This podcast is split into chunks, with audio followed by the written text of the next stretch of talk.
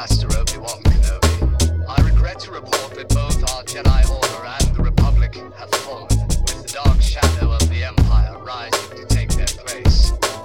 This message is a warning and a reminder for any surviving Jedi. Trust in the Force. They've age of rebellion, dulled the Empire's edge, defeated Imperial generals and the Pirate Queen's dredge. They've been soldiers and scoundrels, what's there left to be? How about lost acolytes looking for their force and destiny?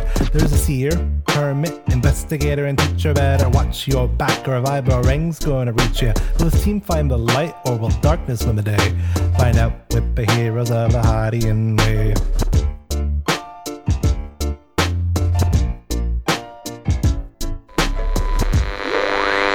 Welcome to Heroes of the Hydian Way. This is a Star Wars actual play podcast where we're playing in Fantasy Flight Games Force and Destiny system. Or, well, we were. this adventure has been inspired by Chronicles of the Gatekeeper as developed by Tim Cox and Max Brook. This is Act 3, Question and Answer, Episode 1. And I'm Ben, and I was the GM for this adventure. I'm Brandon, and I was Koba, the dog investigator. I'm Ren, and I was playing Skip, the Kolaran weirdo. And I'm Leslie. I was playing Hillary, the. And you will notice that we are missing Christine due to life things, but she will be contributing. Contributing? Hmm. Now, if you if you die in Heroes of the Hydian Way, you die in real life, right? well, I wasn't going to go that far, but um, so it has come to pass. but so is she, but not really. gonna But Christine will contribute as able. we're going to composite her into this uh, episode with a green screen. I mean, really, it's more going to be the uh, shawarma bit at the end, but yeah, we'll see. Typically, uh, questions are handled by our delightful Miss Christine, but as stated, she is unavailable at this time. So I volunteered to step in and thusly apologize for everything I do subsequently. now I just picture a tiny, tiny dino dad like raising his hand and being all like, I volunteer as tribute. And then everybody's like, no, don't give him the pointer. Also, can I ask uh, if you said dino dad because you forgot the name of the species? Because I sure did. No, he's an Aleena. I just like. Aleena, that's right. I just really like the alliteration of um, dynamic dino dad. Or Mm. delightful or dastardly, I guess, supposing he has an evil side. There's but many adjectives that could be applied there. I'm gonna scroll through and try and split it up between people. We're gonna start with the ever popular and helpful Mr. T, T3A. Questions for everyone. Oof. Oof. Maybe I shouldn't have started here. Okay, Now that you've reached We're the end go- of the module, we're doing one question this episode. uh, how do you think about it both long. collectively and individually? Uh, we can mind repeating? Whew. Now that you've reached the end of the module, how do you think about it both collectively and individually? Thank you. I am. I mean, it's ended. It is. I am sure that Tim Cox and Max Brook are very talented storytellers. They are. I didn't love this story. Me neither. through other discussions that we've had that have not been on mic. It's my head canon. I I have no proof that this was probably done up as a Knights of the Old Republic thing, eh, because then the locations and things make so much more sense than it being in the like the whole of Jorah makes more sense if it's in Knights of the Old Republic or the Old Republic era, where you can have like the Duke could then be more focal and actually be the one that you're fighting. It kind of feels like a rework of Yeah. uh, an adventure that didn't quite work out.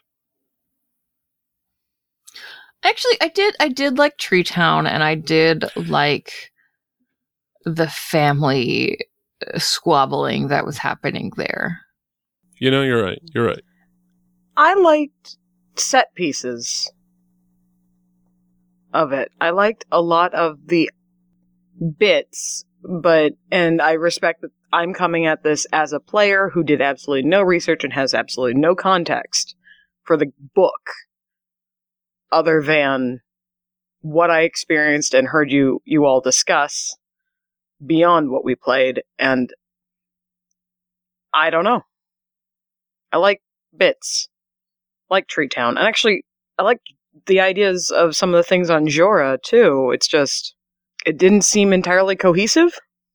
That's its biggest weakness. As a full throughout adventure, it just Arbooine was great, and honestly, that would be enough to just run a adventure out of. Like just that first act. Don't really worry about the rest of it. Go there, do that sort of stuff. Make it maybe a bit more in depth. In some ways, it felt we were just getting the surface level of any of the actual conflicts that were going on in Tree Town, but also Mhm. we got enough. We got enough for like a podcast and an actual play, but I could also see if we were just running as a home game, never getting out of there, Mm-hmm. and I don't think that that would be a bad thing. I I I also feel like and if you remember way back in the day before our series 2 when I answered my questions about what does the edge of the empire mean about me, I very specifically went on a mini rant about how I don't really like Jedi's and I didn't ever really want to play in a Force and Destiny game. I am not the audience for this game. I don't like Jedi. And I think that if you really are gung ho about playing a Jedi character who's really interested in exploring the Force and what a lot of that Force stuff means, you will probably get some mileage out of this. But I, as evidenced by Skip, was just always sort of on the edge of like, the Empire.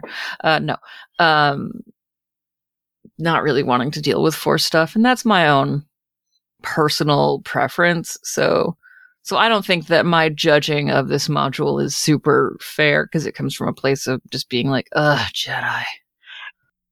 Is it Jedi or is it Force? Because I was never that interested in running a Force character. I don't know. It's just like I don't play magic users. It's just not the way my brain works. But I know that there's a lot of baggage with Jedi. Yeah, I feel like um, we certainly didn't make it easy for this to function because, in large part, we didn't want to play the game. I guess. Certainly, in hindsight, I'm kind of like maybe we just should have had a different cast, you know, which is not a knock on anybody individually or anything like that. Well, it's not that I, I, because like the four of us play really well together, and I was very excited for that.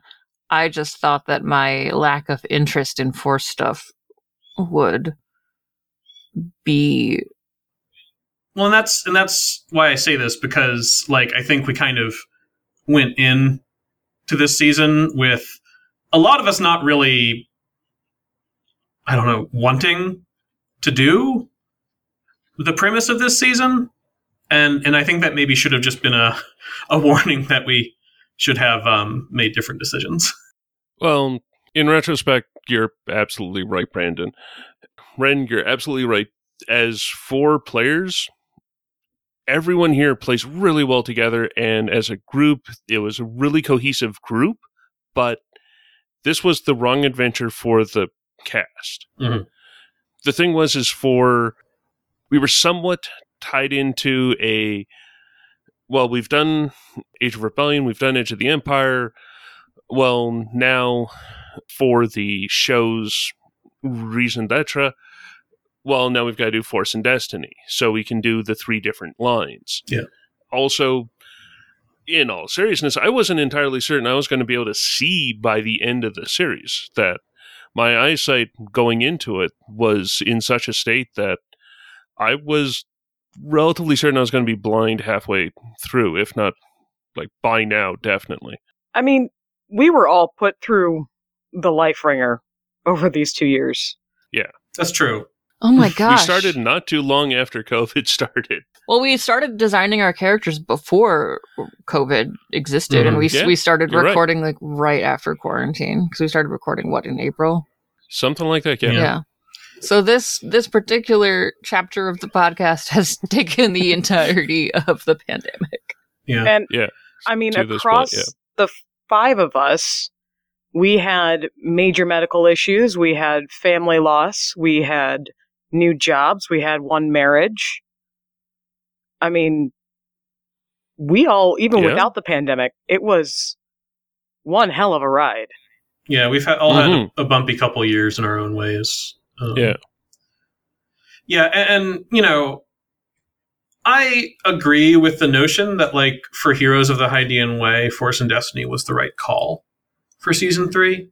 At the same time, going into season two, half the cast changed, right? Like, Yeah. that, that- even before David became unable to play. Like season two began with, "Hey, we've got a couple new people on the show," so it would not have been weird for the show to similarly kind of take a step back and ask, you know, do we have the best cast for this uh, for this story? And I probably should have taken a step back and been like, is there somebody else who is just way more excited about Force stuff? Because I would love to hang out with you all still, but I don't really care about Jedi. So yeah, I probably should have. But bowed here out. we are, and Yeah, here I mean, we I finished. I definitely do not want this answer to be like shame on everybody who I don't know didn't leave the show of their own accord, right? Here's the other point to that question and about the module even if you're entirely there with it even if you're not there with it there still should be a through line story that goes between the different things and i don't think that there's a through line to it like in mask of the pirate queen there's the pirate queen and you're trying the act one is trying to take down the pirate queen and you get the decoy. Uh, end of act two and you are trying to but the pirate queen gets away and now act three is revenge upon the pirate queen and actually getting the pirate queen. Like there's an actual through line for it of the ffg adventures there's three adventures that i can come up with that actually have a start middle and end for the actual story i will be completely uh, uh, upfront i cannot finish Ghosts of Dathomir, which is also the reason why Ghosts of Dathomir was never considered. A force campaign that goes to Toydaria Hmm. at the start. So, and has a side blurb in it on, yeah, anyone who has mind affecting force powers, they don't work unless you want them to. Mhm. Yeah, for context, for people who might not remember, Toydarians can't be swayed by the Force. They can be physically affected, though, right? They're not like Yes. okay. But then for an entire act, you're without the ability to do any sort of mental manipulation. Like, there's no way of doing the these are not the droids you're looking for type stuff. It's even the uh, shadowy type stuff of you don't see me. Yeah. That doesn't work. That enrages me. So that was why it wasn't considered at all. Yeah, I can hear how much it got up your nose. Even though apparently the main antagonist for it just got brought into the big book of Sith. So that's cool. Mm-hmm. I'm trying to think. It's like your mind tricks don't work on me. Only money. Exactly. Yeah, there's a few species in Star Wars that just are immune to the mental effects of the Force, and Toydarians are uh, what are other ones? among them. Really, really quick Yeah. sidetrack. them and Hutts. Um, I, I want to address Leslie's note in the text chat. Okay. Um. Mm, yeah, yeah. Well, since we're yeah, since we're kind of hedging around it, Adam Beltane, the delightful whatever he is, instigator of force majeure, asked Ben by Act Three, your intro had changed to inspired by rather than directly running it, uh, and he was wondering how different from the written adventure did it end up. I was also kind of wondering because I know, as we previously discussed, like seconds ago, we're kind of Mhm. all in a weird place about the whole Jedi Force thing, and it kind of pulled us out of the main book. This adventure has many structural problems from a throughput of a actual single MacGuffin, a single driving force for the players to be going for. And the inspired by Chronicles of the Gatekeeper shift was always going to happen. It happened a lot more dramatically to a point than was originally intended. But Act 3 of the entire adventure is just a mess because when originally, and I've probably said this somewhere else, Act 1 is your Age of Rebellion bit, Act 2 is your Edge of the Empire bit, and Act 3 is your Force and Destiny bit. Which, okay, sure, that that is a way of doing it, I but I can see themes that are wanting to go through it, but I don't see an actual hook that I'm trying to drag that you can drag players through. As much as a GM, I was mildly disappointed in how uh, Skip was reacting to Ward. Narratively, there is no reason for Skip to care one whit about Ward. Yeah. And going through the entire adventure, Ward is a tertiary character. Ward is as useful to the adventure, like Ward, the living bio being, is as useful to the adventure as the admiral in Friends Like These. Yes, they are the instigator of all this stuff, but if they're a windswept skeleton at the end or they're a living being, no one's really going to notice. It's going to change a little bit in the end, but like Act 3 was, instead of it being even a story that you could kind of reconstruct, it was a couple set pieces and a few concepts. The very first part started with this Knights of the Old Republic esque detour, which then for a bit of time I was going to do a Rise of Skywalker Death Star bit, but I talked myself out of it. And then Moraband Korriban was what it was which had a few cool set pieces, but that was it. Like even in the book, there's just not much there. Yeah. I uh Chronicles of the Gatekeeper is one of the few adventure modules I actually have a copy of. I think probably because I wanted the Sithari. Because I, mm. I basically never run modules myself. But since I had it earlier today, I was just like, I'm going to go poke through it and kind of like see what's on the page, which, which, you know, of course, I hadn't done before we played it or anything. I wasn't going to spoil stuff or be like, I know the answer to this uh, to this plot thing because I read ahead. And it really is like the adventure requires your characters to want to find Ward. There's no real reason to do that. Yeah. And because, uh, to Ben's point, the the Act Three really is just sort of like you get here, and then there's a few encounters probably with like some Sith ghosts and stuff.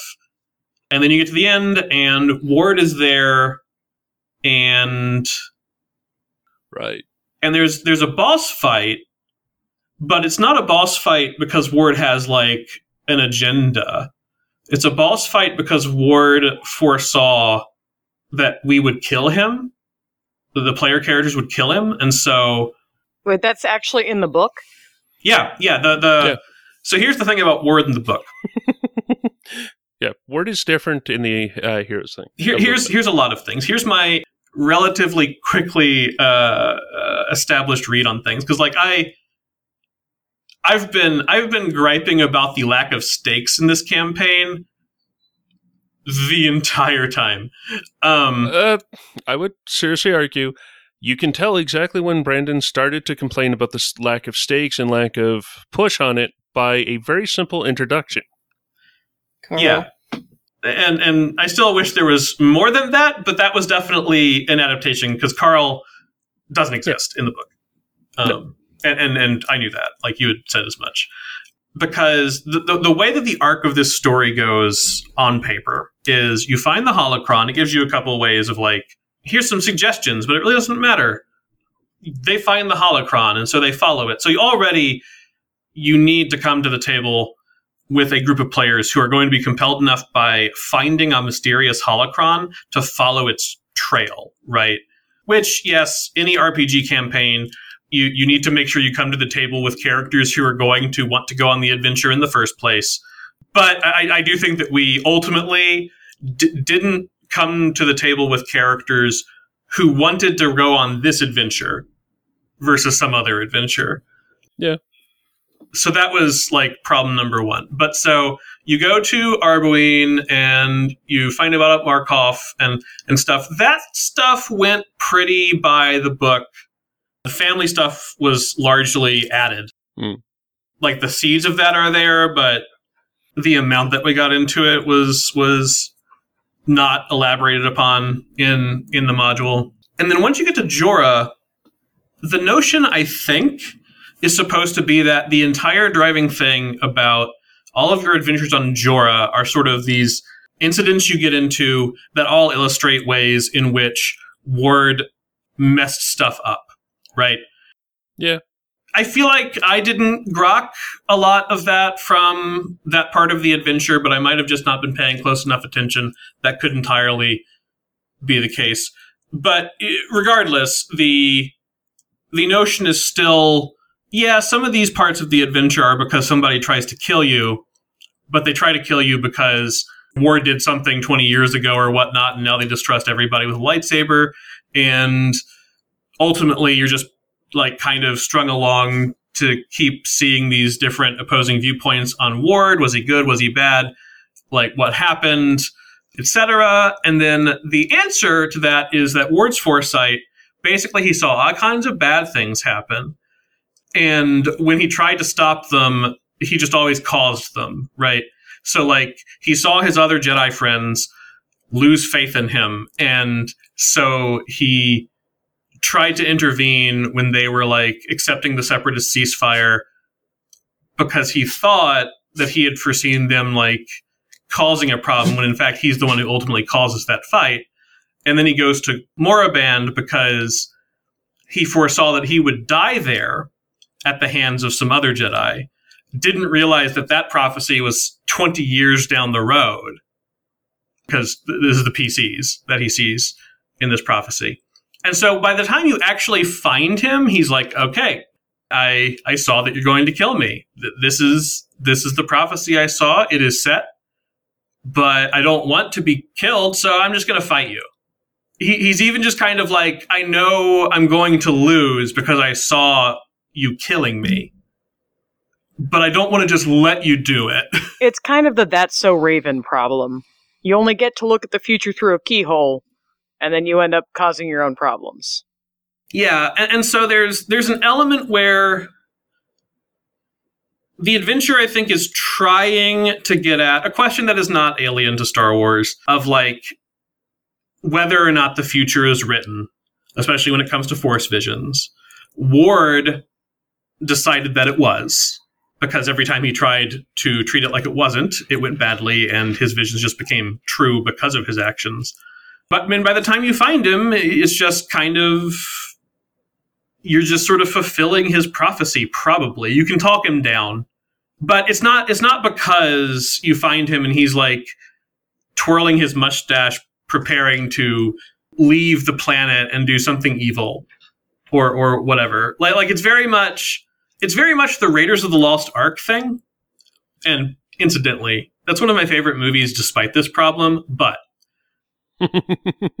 the thing about it is this adventure and Raiders of the Lost Ark have that issue where if the player characters do not go on the adventure, nothing changes. There's no adventure, and the danger is not realized.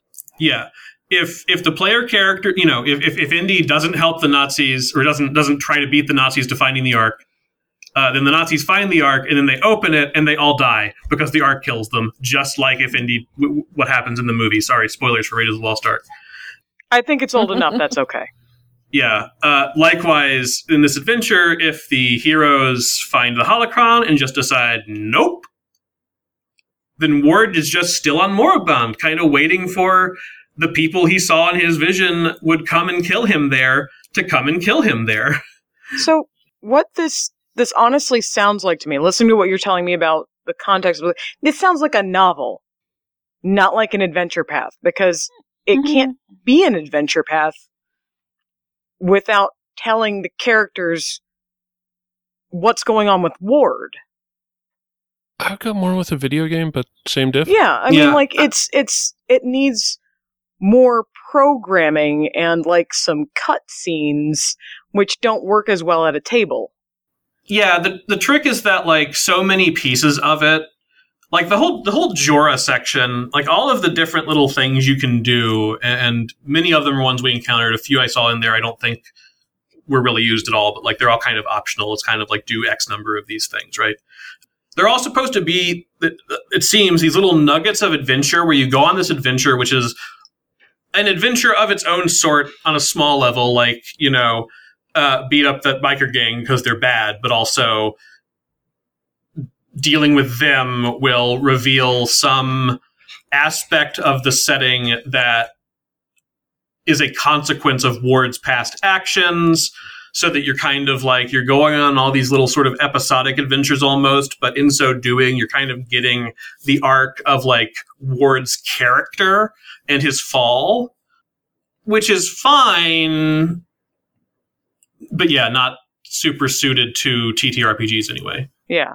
We're probably steamrolling into another question, but one thing that for the Jorah section, if I was doing it at a table or if I was kind of thinking ahead and had it a lot more plotted out for an actual play, like say we recorded everything and then put it out, which that would be a lot of recording. But having notes, like ending every episode with like a note from Ward and essentially doing Ward's journals or something like that. Or having like specific pieces from the holocron uh, and saying something from Ward's point of view. I think that probably would have helped a bit for contextualizing what's going on. Yeah like ultimately if you if you come in here with a group of characters who are inclined to want to solve that mystery anyway you're in a lot better shape. But even then it's probably tough to execute.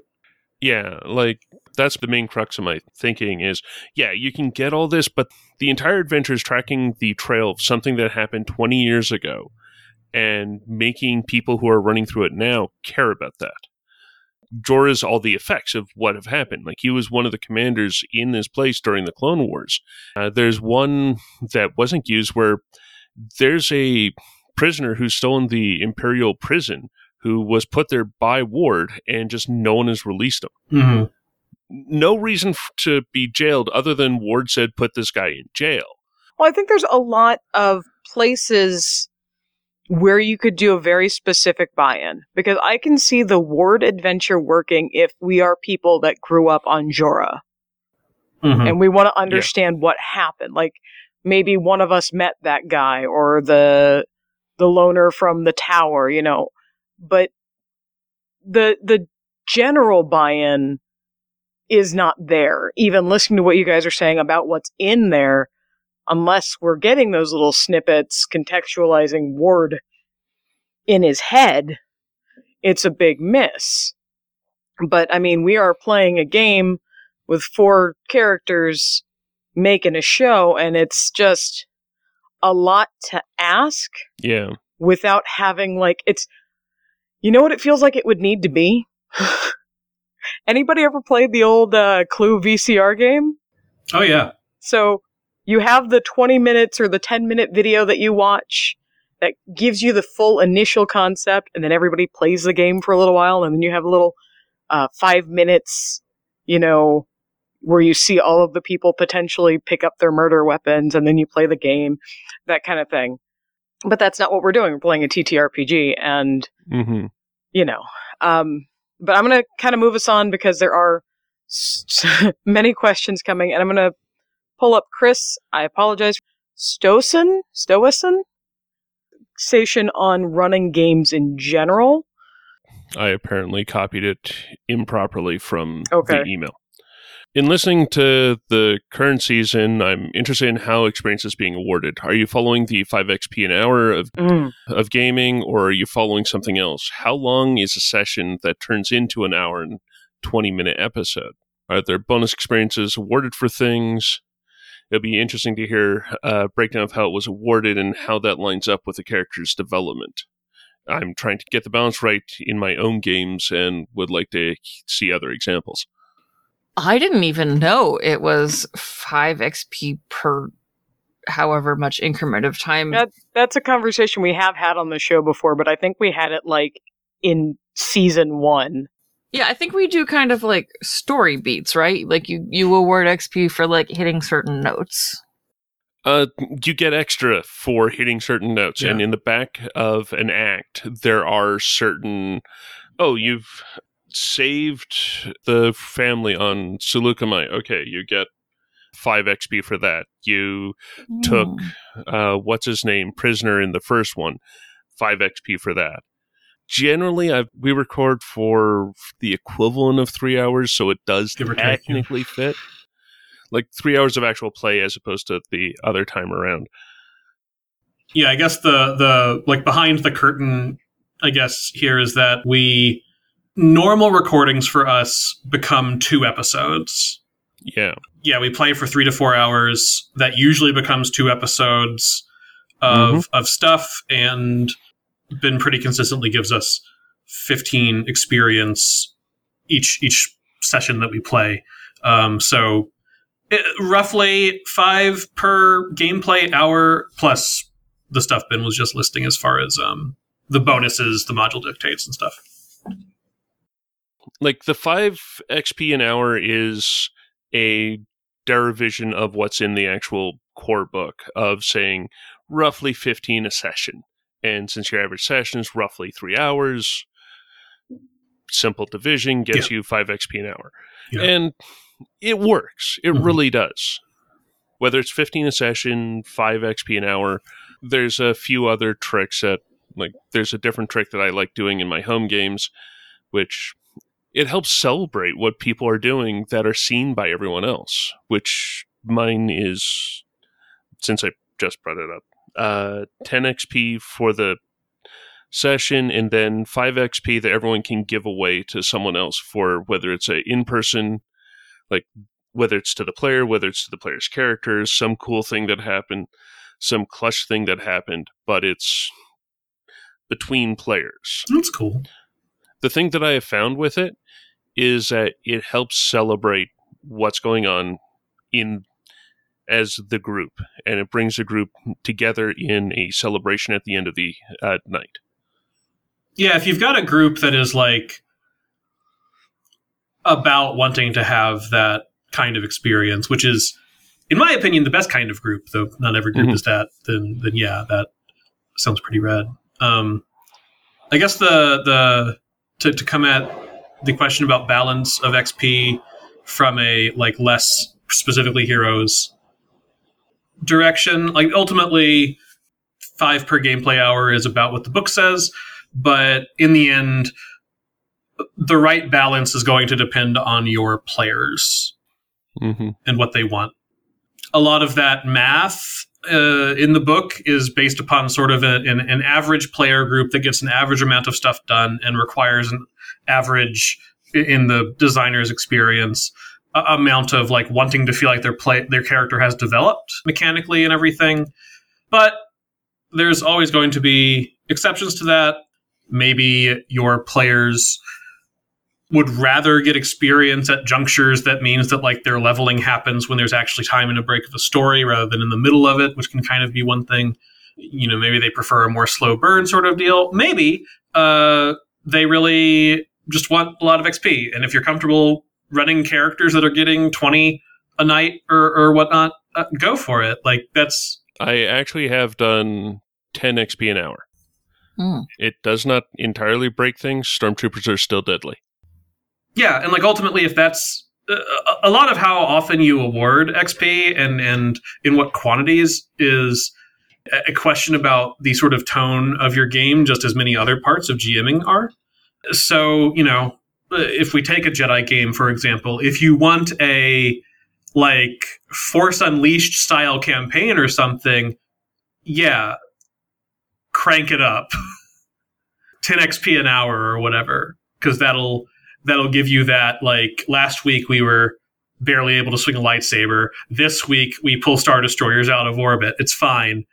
You know while on the other end if you want kind of a grittier game uh, and of course you should make sure that that's what your players want then maybe uh, a slower than five per hour is sort of a a compelling element of the game as a whole um so yeah There's lots of ways to do it. Think about what that power curve means for the tone of your game and the kind of adventures that it's going to give the players, and ask if that's the tone that you are going for. Speaking of uh, tone, just going to hop in here and keep us moving uh, and guess on a pronunciation again. Hurley asks, how does the story of your character or group fit with the rest of the stories of Star Wars? Are there themes or characters or aesthetics that meshed well or stuck out?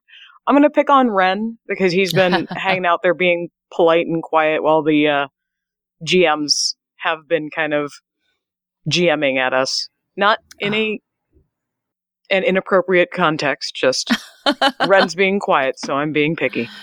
Oh no, it's fine. I'm just really tired. Um, I uh, well, so I picked Skip because Kalerans are such a weird alien that I was really interested in exploring, and I, I think I I wish I had leaned in more on weird alien biology stuff with the Kaleran thing because I feel like weird alien stuff is a big theme of Star Wars. um, so I think aesthetically, Skip fit uh, Star Wars, but um, I don't know if Skip even really had a theme. I know you all tried to make Skip the protagonist. I, I don't think we tried, Ren. I, I think it kind of started to fall I together. I think it came around to the end where Skip was not the protagonist and that Kesh was. Personally. I think you're right. I won't argue the point, but still. I would also argue that Skip's theme is Call to Adventure by Kevin MacLeod. That's fair. I don't know. I'm not really sure what else to say about this question. I don't. I think the the the journey of kind of I want to I hate to say self discovery because it it it. It, it's one of those phrases that has a lot of pejorative context in popular culture, but Hmm. the idea of being pulled into something bigger than yourself and then trying to step up and understand yourself within that context uh, is is a Star Wars theme, and I think that makes sense for Skip.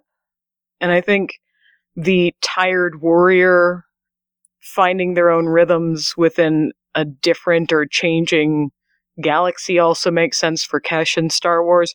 I have no idea about Hillary.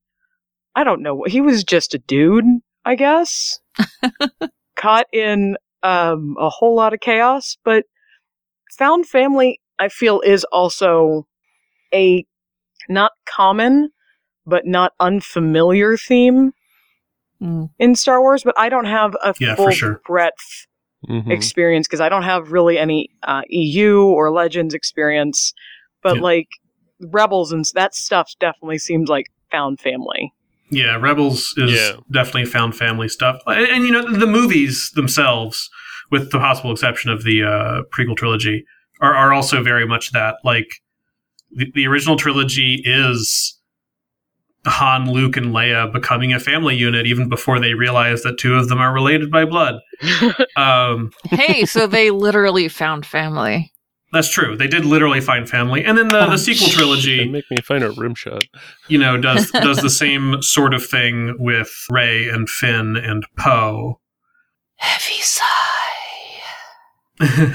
So, so yeah, uh, that's definitely a a Star Wars thing. As as are regular people caught up in irregular things, which I think covers Hillary and Koba um, in in their own ways. yeah. Okay.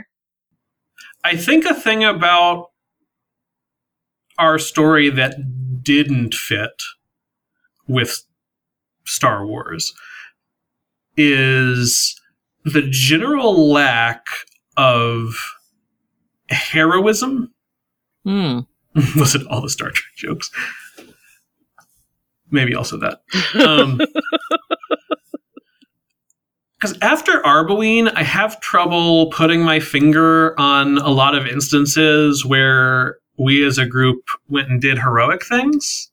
Yeah, I, I gotta agree with that. Just on a like all of the big fights, all that sort of stuff has been after Arbooine has been stuff coming to you.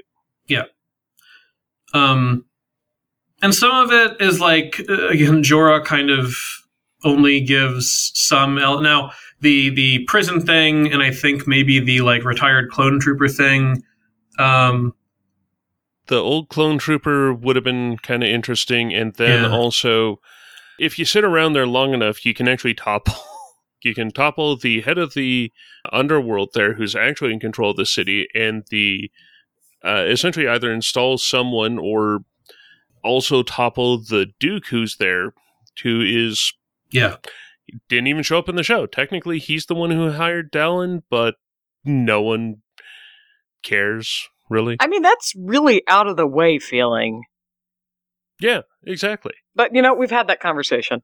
I mean, I mean, he's he's an imperial. Like ultimately, like a lot of the Yeah, a lot of the opportunities for heroism that exist in this module are of the topple the imperial or imperial sympathizers who are in various levels of power at these places you go visit and we always avoided the imperials if at all possible we we actually were just like generally very fight avoidant hmm which in retrospect I'm kind of like, well, the thing about Star Wars is that wars is in the name. And I and, I, and I'm not just saying that to be flippant.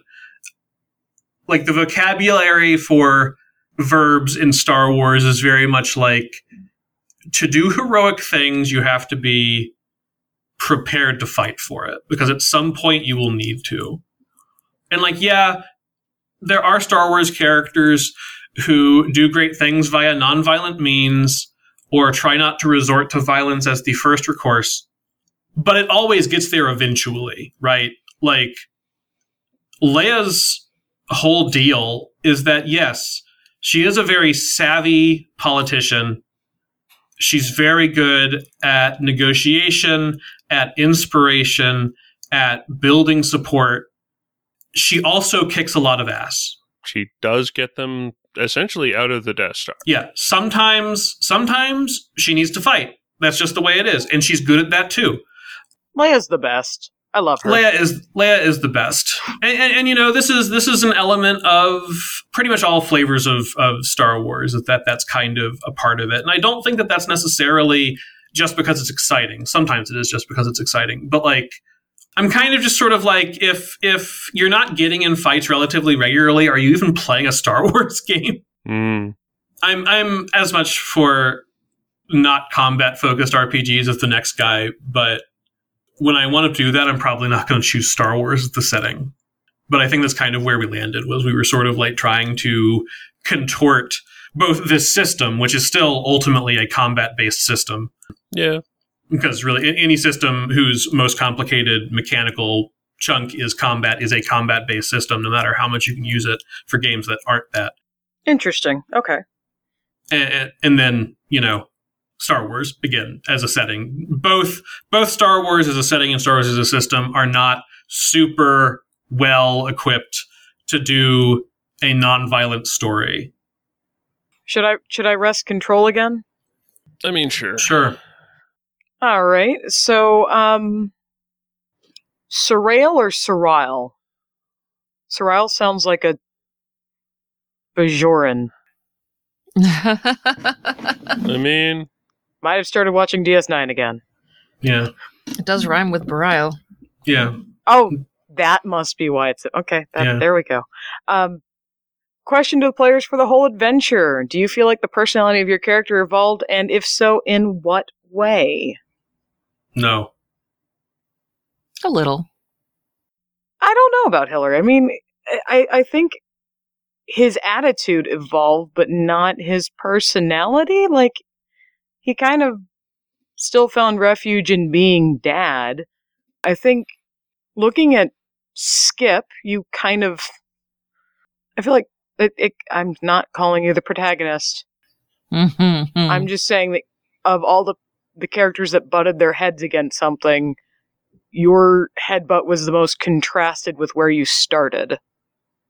It's true. I, I feel like I would say that Skip didn't so much cha- like evolve personality wise because I, I don't know. I, I I feel more like Skip just matured a little, a little, only a little, vaguely, but not necessarily like a huge personality shift. Although it, it, it could be there. I don't remember. It was several years ago that we started playing this. Yeah. I would vaguely offer up that Skip found a broader family because Skip was such a loner at the start. Well, Skip Yeah. had Gudge. Yeah, It's true. but only Gudge. And now Skip has Gudge and Hillary. Well, Skip doesn't have Gudge anymore. That's right. Now Skip has Hillary. Well, Skip will have Gudge again when Skip gives in and calls Koba at the probably inappropriate time. Yeah. So probably like three days from the departure. Just about, yeah. Yeah, that was an interesting three way conversation to edit. Skip, Gudge, and Koba. Work? Yeah, I mean, I definitely feel like Skip got a little cynical at the end. I will give, I will give them that. Yeah, that was kind of one of the things I was thinking about because Skip started out all, all um, peach pie and sunshine, not necessarily in naivete, but in hope. Ward just just threw a monkey wrench in the universe. Yeah, because I mean, for a little while, I was trying to play on this whole like Skip saw Ward as like a potential mentor sort of thing, and then was just so very disappointed Oh, because Yeah. because Box Ward is very different than Ward Ward. Box Mhm. Ward was like kind uncle, you know, with the answers and some guidance. That teacher that has you stay after school because they want to Yeah, help you. And, and Ward Ward cut off Skip's leg. And Ward Ward was a mess. I mean, that was pure luck. Oh my gosh, but what luck was it? good. golly. Oh my goodness. Good golly. I want to throw out two more questions. One is directly applicable to the comment that was just made. and One I want I want to do a fun one for the end. Cool. But let's look at. I'm sorry, I'm going to double up on Sir Surile. I'm going to stick with that because I said it. Uh, and ask Ben, why did Ward attack when he did? Surile expected him to play God, let everyone else fight, and then try to pick up the winner as an apprentice. And subsequently, why skip? Because it seemed like the uh, logical target would have been Cash, who feels quote unquote similar, and would be the most dangerous combatant, or Hillary, who, with all the speeches, I apologize, I am a loudmouth, uh, with all the speeches, seemed to be the de facto leader of the group. Okay, to the loudmouth thing. You do really good speeches, so. Thank you. Okay, I've been preparing for this since I asked Sorrel to clarify the question, and I really do appreciate the clarification for the question. I've been thinking this over too much in my head. So, we kind of need to go off on a slight tangent, so very tailsy. I think this portion of this specific block of the Alter power is not as baked as it needs to be. The reason being is that the long and the short of it is I don't think it does enough damage. I don't think it gives a high enough corrosive value to matter in situations like this. There's other questions that are related to this, but uh, in specifics, doing sand on someone in full laminate armor, doing sand abrasion, doing sand corrosion on someone in full laminate armor, feels like I should be applying their soak to it which at corrosive 3 then if anyone's in full laminate armor just doesn't apply. As a gm wanting the player to succeed that felt like i was shortchanging ren because ren had this really good idea for what skip would do and okay well it should succeed and i can't come up with a reason for it not to and it isn't until Sorrel asked this question that I came up with the, well, let's do double what the force rating was instead of what I did, which was just have it bypass soak. If it was in chlorine gas or something like that, that would bypass the suit in another way. It makes more sense.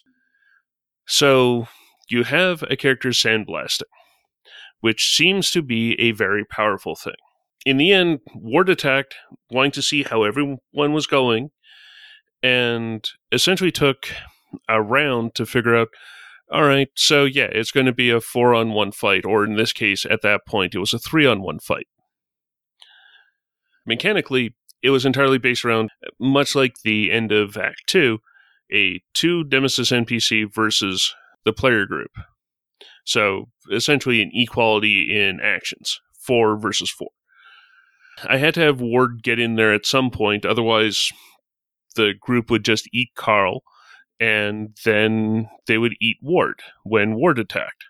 Because even with the split Nemesis actions and Carl in Cortosis, they would just eat him because four people attacking, even three people just attacking him, is going to whittle him down. Even if he's parrying and taking three damage here, three damage there, well, now he's just going to strain out and then get stabbed. So Ward had to enter into the fight and he spent a entire round trying to figure out what was going on with that, who was doing what, and Skip was doing a lot of damage. Narratively, was doing a lot of damage.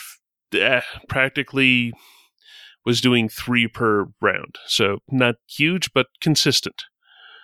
That's for why did Ward attack when he did. It was seeing how everything was, and then okay, this is sort of a settled state. Let's upend it. See how everyone reacts.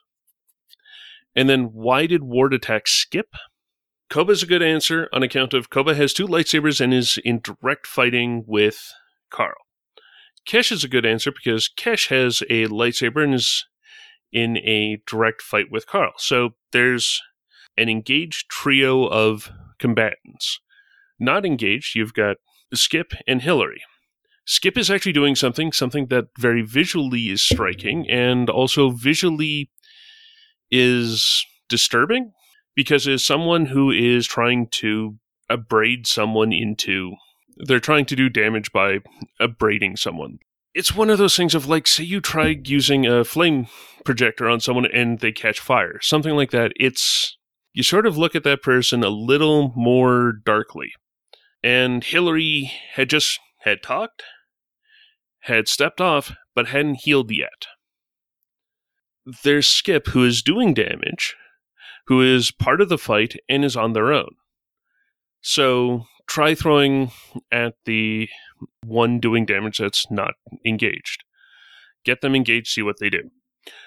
It was a medium range throw that he got lucky. He got so lucky on the amount of advantage. And then the roll for the crit was pure luck that it somehow rolled exactly enough to add the extra 20 to get made. I was absolutely shocked that that happened. That Ward is throwing into Skip to get Skip's attention, that made sense to me at the time and still essentially does. But the effect of that was way outside of any expectations. I figured that Skip would be able to parry some of the damage, and it would take Skip down to about half health because I the one disadvantage I've got is I don't look at my players' character sheets at all. So I really have no idea what's going on with the player characters. That everyone went into this injured except Hillary completely was lost on me. I did the damage and Skip was hanging on by a single wound at their wound threshold. it was shocking. And you didn't you didn't take skip it was the second throw or was it you took skip down and then you took skip down again? It was rough. That's what I remember is that it, it was it was rough and somebody had already joked about losing a limb. The lightsaber throw happened. Skip's leg comes off. That's the end of that episode. Next episode, Hillary runs over, heals up Skip. Ward comes over to Skip. And Ward tries to punch out Skip, but force roll doesn't go the right way on the brawn check, and it's a draw. No damage is done to Skip, and the parrying doesn't happen. It's just essentially he misses on account of it was, it was a roll that I just wanted to do because Within Enhance, at one of the levels, you can add force dice to brawl checks. And I have never done that before. I figured that was my one chance of being able to do it. Figured it was worth a shot. Came so close, but didn't want to spend the strain, as you can hear in the episode. At that point, Ward was wanting to knock out Skip. Then at that point, Skip uh, rightly switches to do the sand thing on Ward. Ward then uses uh, his lightsaber to actually knock out Skip at that point. Doing the second wound, which was technically a lower roll, but more brutal in that it removed the ability to spend strain. I think I'm more confused than when you started answering the question. Basically, Skip was being terrifying. Okay. Like, lightsaber fighting is lightsaber fighting, but you've got somebody who's controlling the elements. Sure. I'm a wizard. You are a wizard, Skip. It's just not as, as satisfying with only one syllable. Uh, ooh, ooh, here we go. You are a wizard, Skippington. No, that's too many syllables. No. I- Skippy. Alas. Sorry. Ward came in mostly because mechanically you guys were going to eat Carl in Yeah. the next two rounds, if not. I understand that part. And Skip was the one not engaged actually attacking. okay. It, because the choice was Skip or Hillary. Because Kesh and Koba were in melee combat already. And yeah, lightsaber combat. I mean, it's lightsaber combat. If Carl couldn't deal with it or Kesh couldn't deal with it, well, that's on them. hmm I do want to say that I feel like Cortosis armor is, yes, very badass. But there's gaps in there somewhere. And sand, It gets everywhere. it gets Yeah. everywhere. It's coarse and That's why I thought it made sense that it that a little bit did happen. You know. I agree. That does make sense. Well, and that's the reason why I put it through. Removed his armor from the equation, like you were doing the three damage every round to him. Sand is also a very physical thing, so it just felt like otherwise for the sandstorms that y'all were going through until Skip put up the barrier, it should have been doing damage to you as well. Which it felt too mechanical Hmm. that's the other reason why personally I would double the amount of damage that it would do because that way even if you are applying soak it would still get through all of the soak of anyone you're likely to go against Hmm. also it makes lower uh, levels more useful Okay, so that answer went a little bit longer. do we want to do the sensible question that Brandon suggested, which kind of is part of a character discussion that we've already had, or do we want to end on something short? I feel like something short and fun because I feel Yeah. like uh, Brandon's suggestion for a question could also go long. Yeah. Okay, so Yeah, I was just suggesting it because it seemed like a very logical next question after the question before. yeah, I kind of Yeah. like I said, I've been scrolling too much. I think I really wanted to get to one of Run's questions in this episode since Run asked for. Hey, I was just, you know, being proactive. No, I like it. Uh, um, I think which Power Ranger yes. you should be in the lightning round, so I don't have to answer. Yeah, But- it's a lightning round question. Okay, oh, come on. um, I wanted still answering. everyone's answer. I don't Yeah, know no, jack squat you- about the Power Rangers. Which Pick color Power. Ranger would you be? Blue, I don't know. Okay, Um, that's fine. so Okay. now you get answered again Okay. We can move it. um, in lightning round. I'm I'm choosing for our last question though, since we're talking about scary people doing scary things. If our characters had fallen to the dark side, what would their Darth names have been? oh, good golly. Ken, Kaler, that is a great question, and I love it. And I can answer if nobody else is ready.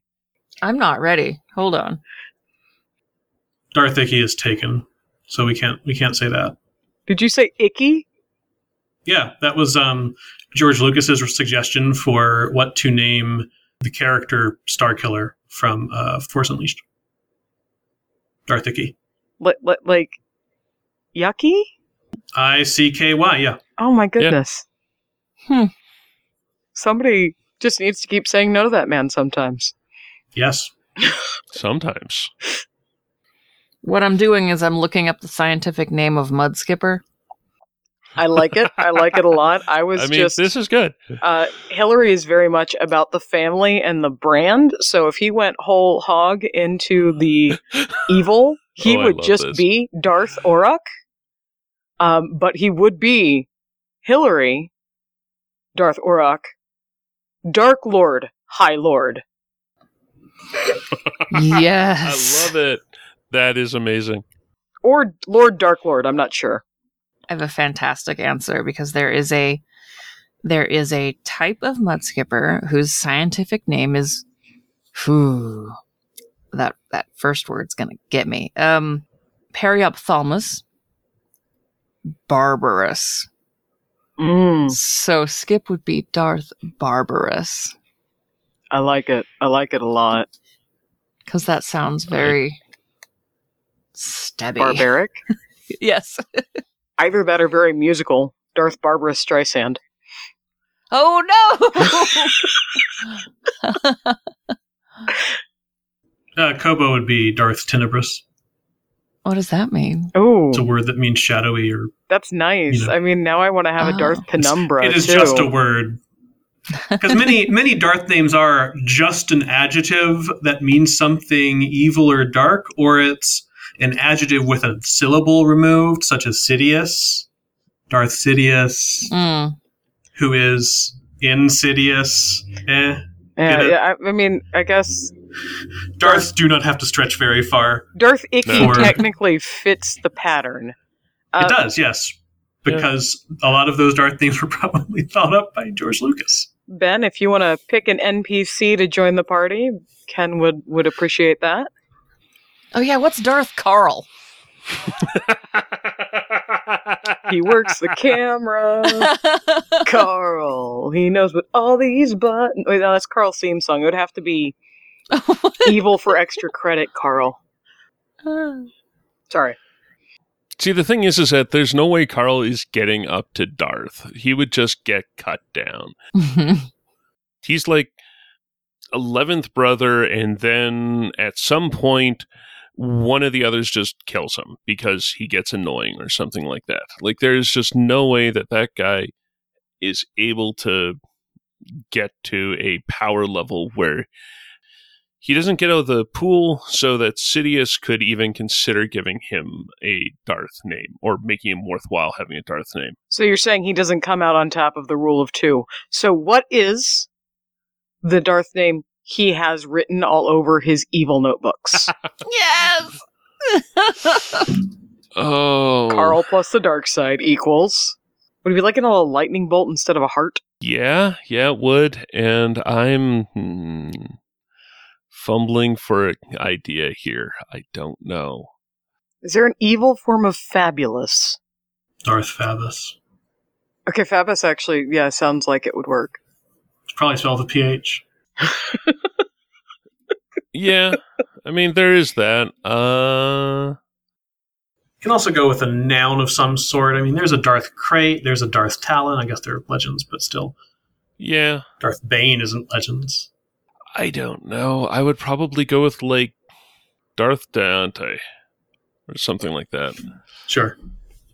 Darth Howser, comma MD. that, that would work. Do, does does the does the audience realize? Oh, w- w- I would, don't know that would they the, do. Would the audience know? Yeah, I really don't. because I don't remember the You- name of that actor, but Neil Patrick Harris. right. Yeah. because Carl is taken exactly like it is Carl from Starship Troopers. What's his name from um Bear Un- Unfortunate Events? Klaus. Oh, he's uh, Count Olaf, right? oh, yes. I don't know what Count Olaf's other name is. Darth He's Darth Count. Yes, yes, yes. Dark Glendathus. yes, that works. Darth Glendathus. Carl is the name of the character in Starship Troopers, right? Yep, Yeah. it is. Uh, it. Carl came from the foul name of the because I was showing you a picture of Carl from Starship Troopers because I had it in my head. This is what Carl looks like. And then whatever name I had at the time went by the wayside because the file name was Carl. And for context, the reason Leslie can't take the name Carl seriously is because she always pictures Carl from Phineas and Ferb. So in my head, it's now Darth Coconuts. Because I've never seen Starship Troopers. Or Red Starship Troopers, Leslie. presumably. I can understand why. Okay, at this point, it's like midway in the Paul Verhoeven canon.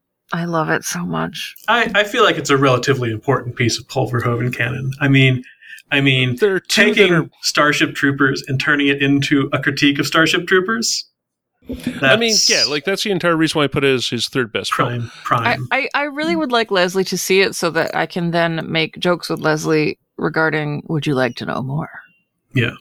Okay. At this point, if like that's also where would you like to know more came into the cultural oeuvre.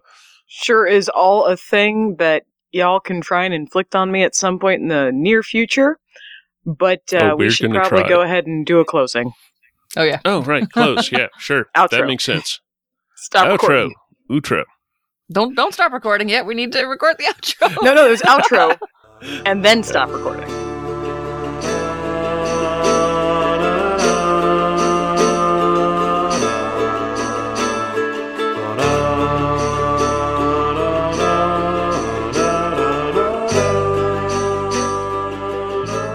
Thank you for listening to this episode of Heroes of the Hydian Way. You can find show updates on Twitter at the Hydian Way, and you can find me, Ben, on Twitter at Deuterium Ice. Uh, you can find Christine at 12th Night. That's 1 2 TH Night with a K. Are you sure it's the K? I thought it was no K. I'm not going to be held responsible for people that Uh, look you can up find other me on. Twitter at Ace Pikorito, A C E P I K O R I T O. You can't find me on Twitter because I've gone private because Twitter's a horrible place. You Fair can enough. find me at Ren out of time, but it's a private account, so sorry. I'm just sort of done with social media. Legit. I mean, yeah. Uh, you can find me at Leslet GS, soon to be at 12th Night without a K, just to annoy Christine. Gonna gonna get all the follows that are trying to follow Christine and don't realize they've gotten the wrong account. I'm gonna go to Twitter right now and see if 12th night is a thing. And thing. just the, the, Yeah. the, the bio will just be Sans K. uh, we are all at the Hydian Way, where you can find previous episodes. Okay, uh, you can find more episodes on Apple Podcasts, Spotify, and Google Podcasts. Plus, you can help us out by rating, reviewing, and subscribing. I should have let you do it because that's my least favorite one to read. We're also on Facebook as The Hydian Way, and you can holocom us at heroes at thehydianway.com. if you like what we do and you want to support the show, you can find us at patreon.com slash the Hydian Way. Don't know why I said it like that. I just felt like being Yeah. sassy. Or you can send the team some caf at ko-fi.com slash The Hydian Way. I stole Leslie's. That's Since thieving Leslie- Pikorito! Stole Christine's.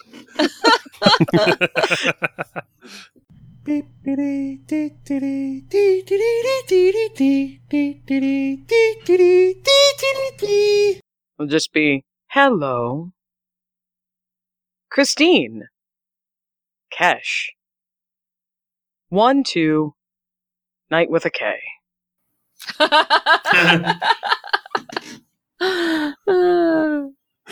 I mean, where's the lie?